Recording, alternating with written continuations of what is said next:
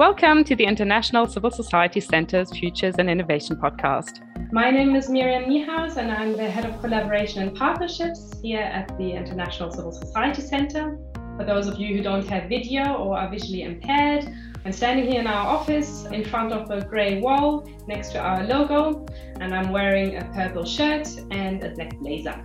I'll be your moderator for today, for the fifth day of Global Perspectives, as we are looking at decolonizing aid and our organizational structures.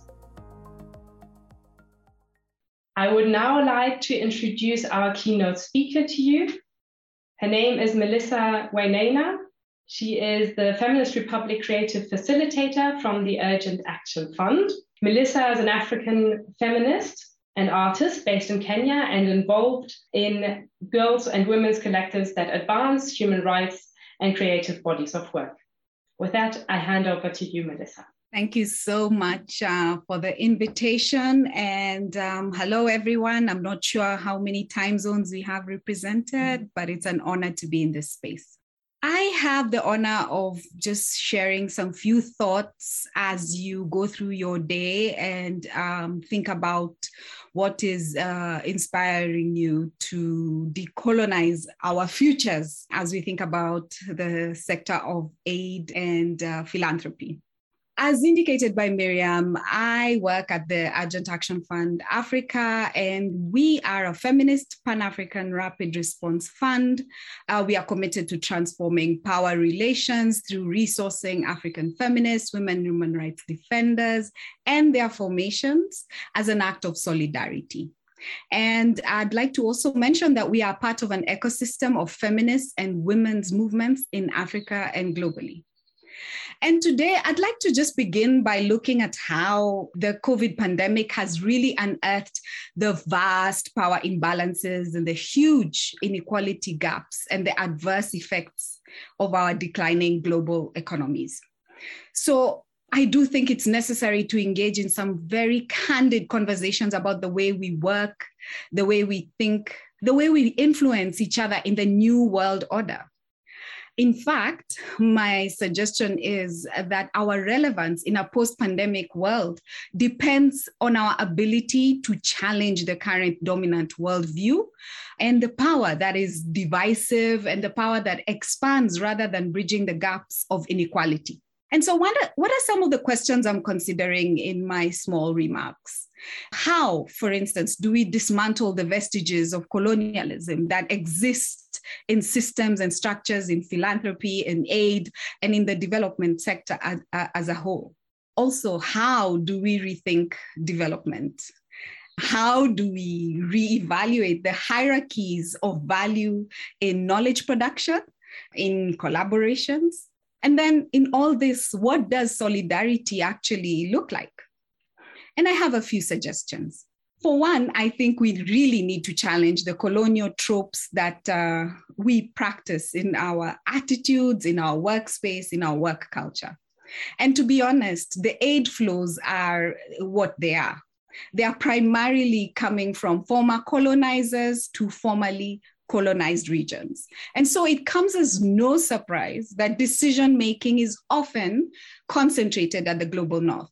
So it's important to also look at things like the white savior ideologies and the perpetual white gaze as the lens through which our interventions are designed as harmful and frankly dangerous. And in this kind of setting, often we see that local and indigenous knowledge and wisdom is often devalued. So some of the ways we could counter this is it's important to have participatory approaches with those we serve, those we work with, think about more equitable partnerships, have more consultative processes. Some considerations that we constantly need to have in our processes is looking at power, looking at who's managing the money, who's making the decisions, and who has the last say. And also, we need to think about decolonizing and reframing our narratives around development. And as we know, language is deeply political. It gives meaning to how we articulate our perspectives. And so it's vital for us to reformulate narratives that present a more nuanced, more complex picture or account that aligns with the so-called on-the-ground realities. And so how we speak, how we depict, how we describe people, the imagery, really plays a huge role in reinforcing racist, sexist, and classist stereotypes. And I also think it's really important, especially as you think about your conversations today, to name and give life to some of the problems that we are experiencing so that we can address them.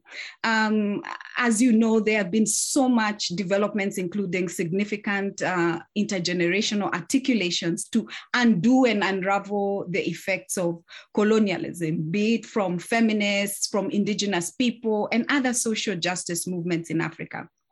Some of us have witnessed old and new calls for structural change in aid and philanthropy sectors, including making anti-racist commitments individually and as organizations. And actually, this is what I'm suggesting might be able to determine our ability to remain relevant and contending with the past and thinking about the future we want. And let me give you a tangible example, which is relevant to some of our work, say, as the fund. We experienced it as we needed to respond very swiftly to the pandemic. One of the things we needed to do was remain nimble and make serious considerations on supporting both practical and strategic needs of our local partners.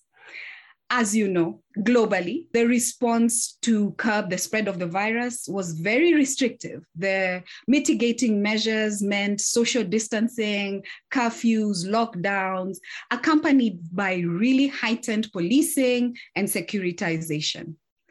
And as we also know, much of the global South are not welfare states and therefore lacking in social protections. Therefore, actually, for very many people, the COVID mitigation measures did not even begin to deal with the material concerns associated with the pandemic. And the most vulnerable, the most poor, were grappling with the real threat of illness, death, alongside concerns about income, food, housing, and clean water. And so, frankly speaking, if non-welfare states would have been in dire straits had it not been for the intervention of feminist aid philanthropic programs, who really adopted quickly and responsively to mitigate those material impacts of COVID-19, such as loss of income, food, housing, and really their well-being concerns. So I'm coming into this space saying I strongly believe that a feminist leadership modeling on a philanthropic approach that really values and respects and cares for its people is the way to go. And it's important to pay attention to structures so that our politics and our values are embedded in both our internal work culture as ISCOs and also externally as we collaborate and partner and do partnership work. So rounding back to how the fund works, we work 24 hours, 7 days a week, 365 days a year. Our fastest grant was provided in under 2 hours in Tunisia at the height of the revolution. And the only way we were able to do this is, yes, we are a virtual organization. Yes, our staff are we are dispersed in about 17 countries in Africa. Between us, we speak about 38 African languages, yes, including the AU official languages, Swahili, English, French, Arabic, and so on. And also have a network of over 200 advisors around the continent. So during the pandemic, it was very necessary for us as a response to enhance our staff well-being policies. And that allowed us to be able to encourage staff to plan and meet the work demands that were really high and still have time to re-energize. So shorter work weeks, flexi work arrangements so that we can accommodate the new care, increased home roles, working from home support, on-demand psychosocial support. These were all possible because of something important. We deeply valued those we serve and those who we do this work for. We needed to walk the talk.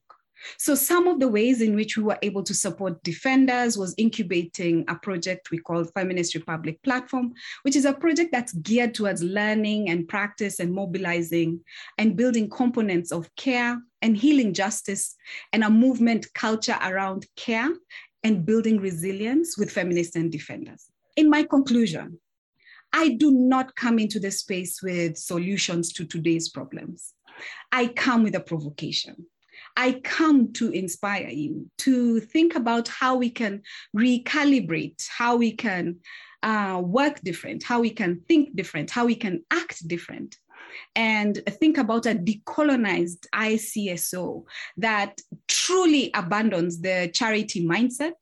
It acknowledges the agency of the communities for which it serves, and it stops looking at them as mere beneficiaries. So let me end by asking you, as you go into the next session, how you would center care as the major currency to redistribute power and bridge the gaps of inequality with the social justice work that you are doing. Thank you. Over to you, Miriam. Thank you so much, Melissa, for those wonderfully inspiring words and thoughtful provocations and insights into your work as well.